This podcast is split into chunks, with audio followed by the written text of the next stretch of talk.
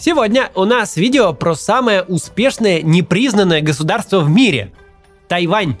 Расскажу, как Тайвань из последнего оплота проигравших в гражданской войне превратился в свободную, развитую страну и лидирующую мировую экономику, несмотря на то, что настоящей страной признавать Тайвань никто не хочет.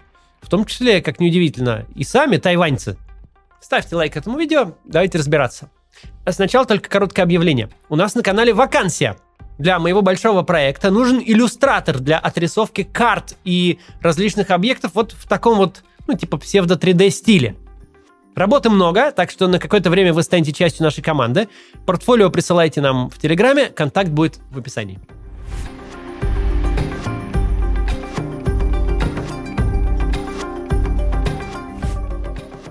Тайвань – это страна в Азии, состоящая в основном из одноименного крупного острова у побережья Китая – на Тайване живут 23 миллиона человек. В основном это китайцы, и говорят они на китайском. Официально Тайвань называется Китайской республикой. Не перепутайте с Китайской народной республикой. Это так полностью называется сам Китай на материке. Что же такое-то случилось-то, что они там все Китаями назвались? Все началось с борьбы между двумя лидирующими политическими силами в Китае начала 20 века. Китайской национальной партии Гаминьдан и Коммунистической партии Китая – в 11 году после революции и свержения империи Цин была основана Китайская республика. Практически все время ее существования на материковом Китае она была раздроблена между различными политическими и военными силами. С 1927 года Гаминьдан под руководством генерала Чан Кайши управлял правительством республики в городе Нанкин.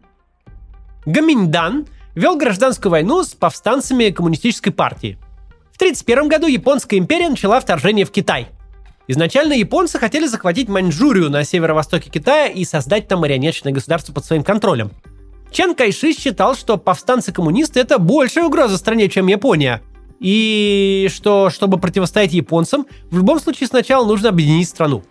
Поэтому усилия национальной армии он концентрировал на борьбе с коммунистами.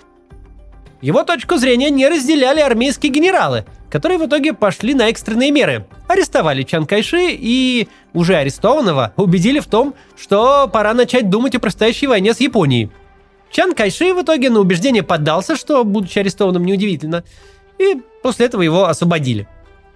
Гаминьдан заключил перемирие с коммунистами, лидером которых в этот момент был Мао Цзэдун, и сформировал с ними единый фронт. В 1937 году Япония начала полномасштабную войну с Китаем, которая затем стала частью Второй мировой войны. Националисты и коммунисты воевали на одной стороне. Их поддерживали союзники Второй мировой – СССР, Британия и Штаты. Несмотря на вроде бы общие интересы националистов и коммунистов, особенно э, интенсивного военного сотрудничества между ними не происходило. Правительственные войска националистов в основном вели открытую войну с японцами, а коммунисты занимались партизанской войной в сельской местности. Такое разделение труда и стало одной из причин того, что после окончания Второй мировой войны и поражения Японии коммунисты оказались в более завидном военном положении. Их партизанские тактики привели к тому, что они потеряли меньше людей в битвах, а их программа, классические лозунги про землю крестьянам, а заводы рабочим, принесли им большую популярность. Из-за чего они смогли набрать много новых солдат и в свои ряды. Также коммунистам помог Советский Союз, в том числе передав им захваченное у японцев оружие. В конечном счете, когда послевоенные переговоры между националистами и коммунистами провалились и гражданская война началась заново, коммунисты победили. В 1949 году председатель ЦК Коммунистической партии Мао Цзэдун провозгласил Китайскую Народную Республику, которая по сей день контролирует материковый Китай. Силы Гаминьдана, видя свое предстоящее поражение, эвакуировались на остров Тайвань, который до Второй мировой войны был японской колонией – но после капитуляции Японии был возвращен китайцам. В общей сложности на остров переместилось 2 миллиона солдат, а также множество гражданских беженцев. Они забрали с собой большую часть китайского флота и военных самолетов, а также государственные запасы золота и прочие ценности. Мао Цзэдун не оставлял планов завоевать Тайвань и окончательно завершить гражданскую войну. Но проблема была в том, что армия коммунистов, хоть и была многочисленней, флота и военно-воздушных сил у них почти не было – их, напоминаю, забрал Гаминьдан и увез в Тайвань. Помимо этого, вторжение на остров перевело бы к огромным человеческим потерям, что для Мао было политически невыгодно. генералы коммунистической армии не хотели после тяжелой гражданской войны тратить жизни солдат на операцию с сомнительными шансами. Эти вопросы со временем решились бы с развитием армии, но в 1950 году началась Корейская война, в которой китайские коммунисты участвовали на стороне коммунистической Северной Кореи. Э, одним из последствий этого стало то, что президент США Гарри Труман э, и в целом Америка поняли, что КНР необходимо сдерживать, а для этого нужно э, защищать окружавшие Китай государства-союзники Запада. Японию, Южную Корею и, собственно, Тайвань. Поэтому Труман дал понять Мао, что не допустит захвата Тайваня и будет использовать для этого военные методы. И даже пригрозил ядерным ударом. Это, кстати, было причиной того, что Китай впоследствии сам обзавелся ядерным оружием. В общем, Китайская республика под руководством Чан Кайши оказалась на Тайване, под защитой Америки, но без каких-то реальных перспектив вернуться к власти на материке. Правительство Тайваня и Чан Кайши на самом деле некоторое время все-таки тешили себя мечтами о том, чтобы взять реванш и вернуть материковый Китай под свой контроль. Чан Кайши, как и КНР, продолжал развивать армию и разрабатывать планы захвата э, Китая. Однако в конечном счете стало понятно, что международной поддержки Тайвань в случае войны не получит. Да и в целом он начал терять дипломатическое признание со стороны других стран – Осознав невозможность возвращения власти над Китаем, Тайвань решил сфокусироваться на развитии экономики и превращении в самостоятельную самодостаточную страну. Изначально развивать экономику Тайваня помогал тот факт, что остров до окончания Второй мировой войны был японской колонией. От японцев осталась инфраструктура и некоторые запасы еды и ресурсов. Одним из первых шагов Гаминьдана на Тайване были реформы землевладения – Ранее землей владели в основном крупные землевладельцы, часть которых покинула страну после японского поражения. Ну и само правительство тоже владело землей. В несколько этапов Гаминьдан передал землю, собственно, крестьянам, которые на ней трудились, а землевладельцам выплатил компенсацию облигациями и долями в госпредприятиях. В конечном итоге обычные крестьяне и фермеры стали владеть 90% от всех сельскохозяйственных земель на Тайване. Следующим этапом экономического роста Тайваня стал фокус на промышленности. В это время Тайвань получал миллиарды долларов в качестве экономической помощи от Соединенных Штатов. Америка понимала, что для противостояния Китаю нужно не только накачивать остров оружием, но и помочь ему стать развитым самостоятельным государством. Достоинством Тайваня была обширная дешевая рабочая сила, ставшая как из местных жителей, так и из китайских беженцев – это позволило стране развить текстильную промышленность, для которой наличие рабочей силы – ключевой фактор. Стоит отметить, что тайваньское правительство играло в развитии экономики очень активную роль.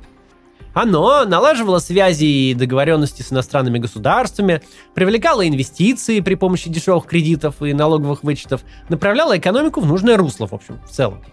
Тайваньское экономическое чудо было построено на рыночной экономике и создании максимально благоприятных условий для бизнеса – Однако рука государства в тайваньском взрывном росте была очень заметна.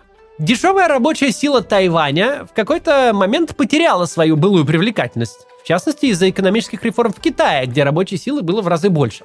Поэтому наступил третий этап экономических реформ – появление тайваньской электронной промышленности. Изначально она представляла из себя фабрики по сборке японских американских телевизоров и прочей техники. Собирать их на Тайване все еще было дешевле, чем в других странах. Здесь правительство снова выступило как стимул будущего развития экономики. Оно заставило иностранные компании, использующие фабрики на Тайване, делиться с местными компаниями технологиями. Так, тайваньские производители сначала научились копировать иностранную электронику, а затем дизайнить и производить свою собственную, которая затем шла на экспорт.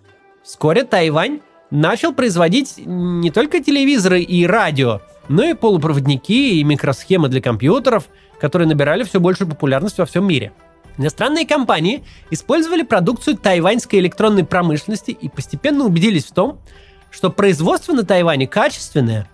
Это дало уверенность иностранным инвесторам, которые вложились теперь уже в местные тайваньские компании. Таким образом, Тайвань обзавелся целой собственной электронной индустрией, которая сейчас считается вообще самой технологически развитой в мире – на Тайване производят чипы для ноутбуков, планшетов и смартфонов для таких фирм, как Apple, Samsung, Sony и многих других. Превращение Тайваня в экономического гиганта называют тайваньским чудом, а сам Тайвань – одним из четырех азиатских тигров. Это азиатские страны, чьи экономики резко выросли во второй половине 20 века. Это Тайвань, Гонконг, Сингапур и Южная Корея. Сейчас на Тайване, как и в любой другой развитой стране, растет сектор услуг, а также туризм. Туризму, кстати, сильно помогает то, что в 2008 году правительство разрешило пускать в страну туристов из КНР. Один из символов процветания и экономического успеха Тайваня – это небоскреб Тайбэй-101, который с 2004 по 2009 год был самым высоким зданием в мире. Теперь вернемся к политике. Стоит, конечно, поговорить о том, какой была внутренняя политика Чан Кайши. Политика у него была так себе. Чан Кайши был диктатором и установил на Тайване авторитарное правление. Он проводил репрессии против своих политических оппонентов, которые получили название «белый террор», Оправдывалось это э, введенным на острове военным положением, которое действовало все время правления Чан Кайши и было отменено лишь в 1987 году. Правительственные силы арестовали или казнили сотни тысяч человек по подозрениям в сотрудничестве с коммунистами, и большая часть этих подозрений были, естественно, необоснованными. Кроме того, Гаминьдан ограничивал в правах коренных жителей Тайваня. Правительство страны контролировали бежавшие на остров после конца гражданской войны китайцы с материка – Сейчас коренные тайваньцы – это меньшая часть населения. Однако изначально меньшинством были именно новоприбывшие переселенцы, э, которые правили тогда страной. Подобная репрессивная внутренняя политика не вызывала одобрения у западных стран. Однако необходимость сдерживать коммунистический Китай и его влияние никуда не делось, поэтому Соединенные Штаты и другие страны западного блока терпели Чан Кайши и продолжали обеспечивать Тайвань политической поддержкой. Чан Кайши умер в 1975 году после чего начался постепенный переход к демократии. Постепенно разрешили регистрацию оппозиционных партий, коренных тайваньцев стали допускать до политических постов. В частности, в 1988 году президентом страны стал коренной тайванец Ли Дэнхуэй. Что интересно, переход к демократии не привел к потере власти Гаминьданом. Именно Гаминьдан и управлял транзитом, из-за чего оппозиционным партиям было трудно найти привлекательную повестку, чтобы победить его на выборах. Тем не менее, за время демократического строя у Тайваня уже были как президенты не из Гаминьдана, так и созывы парламента с Гаминьданом в меньшинстве. Нынешняя президентка Цай Инвэнь – член Демократической прогрессивной партии. Одним из побочных эффектов демократизации было э, изменение отношения Тайваня к тому факту, что он больше не контролирует весь Китай, что он не является правительством всего Китая был принят закон, определяющий так называемую свободную зону Республики Китай. Ну, то есть фактически Тайвань признал, что его суверенитет простирается лишь на те территории, которые он реально контролирует, а не на весь Китай.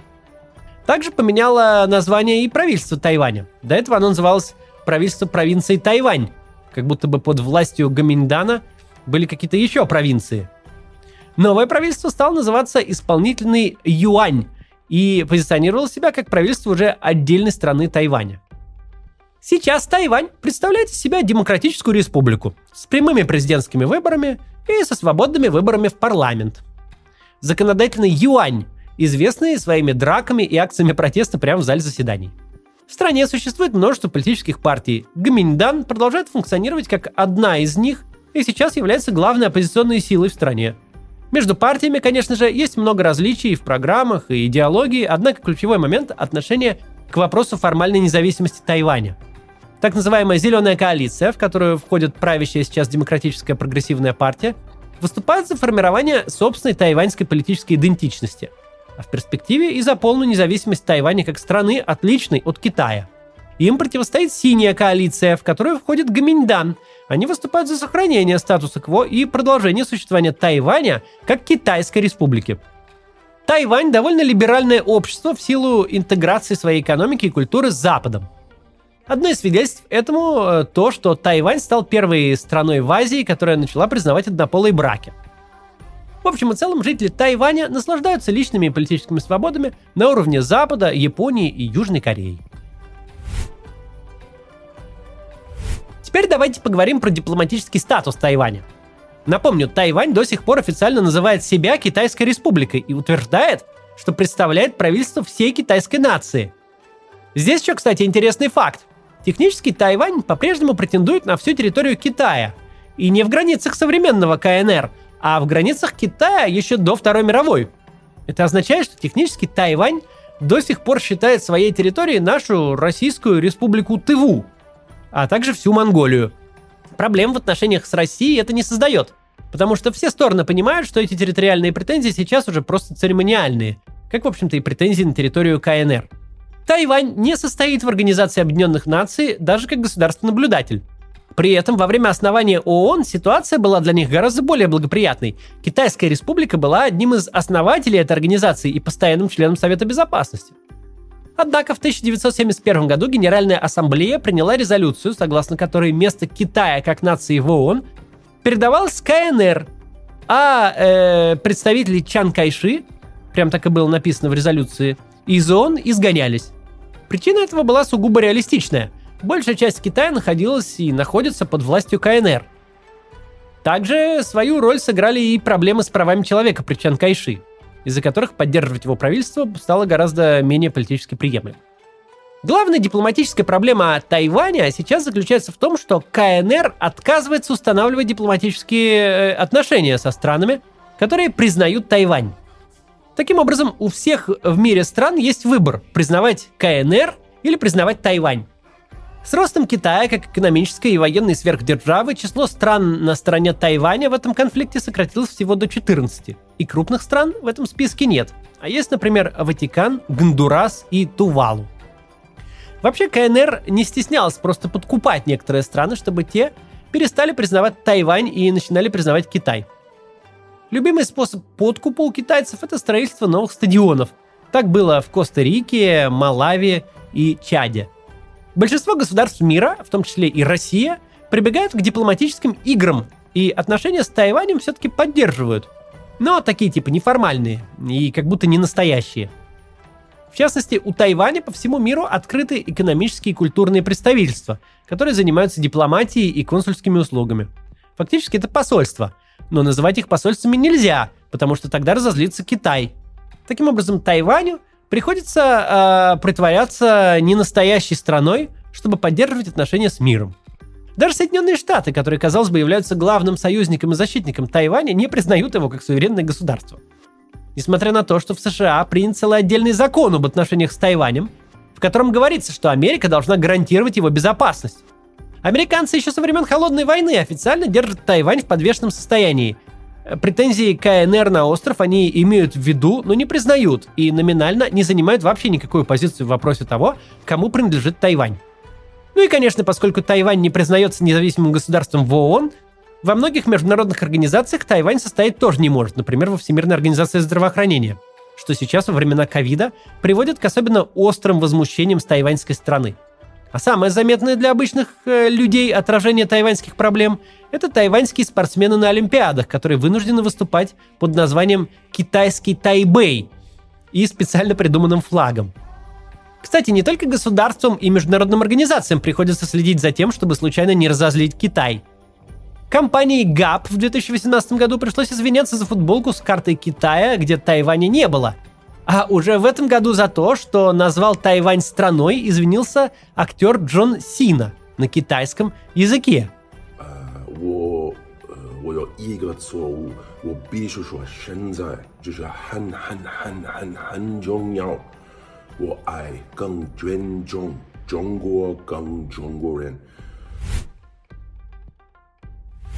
Будущее Тайваня, с одной стороны, туманно, как и у любой другой спорной территории. Всегда есть вероятность того, что замороженный конфликт может перерасти в открытый. Однако, с другой стороны, сохранение статус-кво по-прежнему наиболее вероятный э, вариант на ближайшие годы. Маловероятно, что Китай захочет присоединять Тайвань военным способом, хотя китайские лидеры, в том числе Си Цзиньпинь, э, продолжают заявлять, что объединение Китая необходимо довести до конца. Безусловно, если Китай захочет, то в войне с Тайванем он, скорее всего, выиграет – Китай все-таки сверхдержава, солдат, танков и всего прочего у него больше.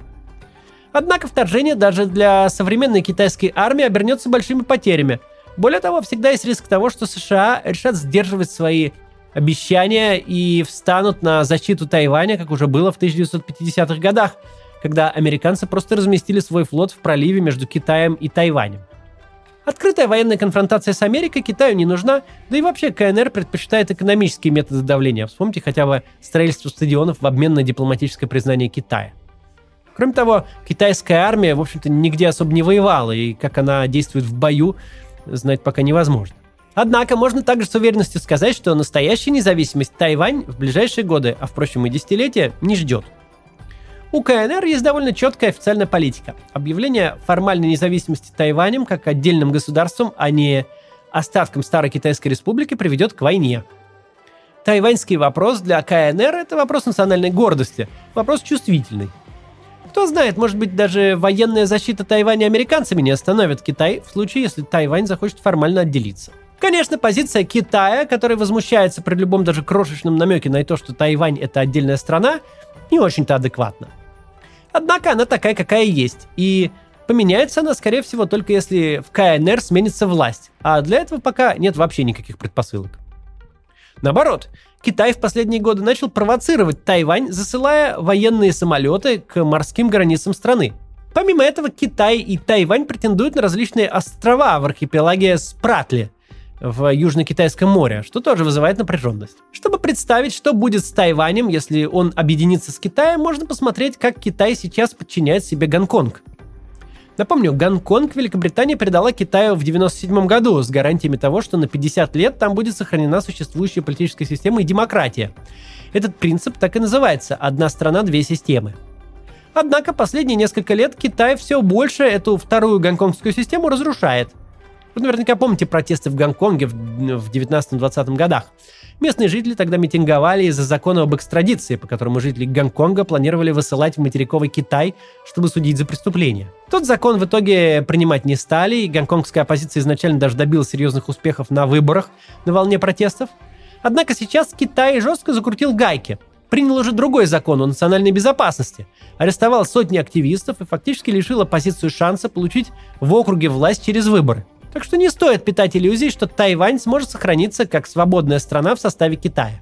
Правда, и ситуация у Тайваня далеко не такая сложная, как у Гонконга. Гонконг уже всемирно признанная часть Китая, и поэтому особо никак защищать его мир не смог. На Тайване же у Китая фактической власти нет, так что пока остров в безопасности. Сами тайваньцы полностью понимают запутанное положение, в котором находится их страна, и поэтому абсолютное большинство выступает за сохранение статус-кво. И это очень понятно. Благодаря мощной экономике и демократической системе правления, эти люди могут волноваться не о политических вопросах в первую очередь, а о собственных жизнях и благополучии. Ровно так и происходит. В вопросах более половины тайваньцев выступают за сохранение неопределенного положения, в котором находится Тайвань, потому что понимают, что как независимость, так и присоединение к Китаю фактически сделает их жизнь менее стабильной и счастливой. Поэтому Тайвань в ближайшие годы так и останется успешной, богатой и свободной страной, но без дипломатического признания. Тайвань не ДНР и не ЛНР и не Сомалиленд – Развитая тайваньская экономика и связи с э, Западом позволяют стране сохранять этот статус, не создавая никаких проблем в повседневной жизни для своих граждан. Будем надеяться, что тяжелый дипломатический вопрос Тайваня в итоге разрешится без китайского вторжения. Однако на это могут уйти десятилетия. Спасибо, что посмотрели это видео. Как всегда, предлагаю посмотреть и другие видео на моем канале, например, про материковый Китай и его собственное превращение в одну из главных экономик мира – там, правда, демократизации не произошло, иначе отношения с Тайванем у Китая были бы гораздо лучше. Если вы еще не подписались на канал, то обязательно подпишитесь, нажмите на колокольчик и потом на него кликайте, когда он вылезает, а то видео хуже распространяются, если вы на колокольчик не кликаете. Вот так. Ну все, до завтра.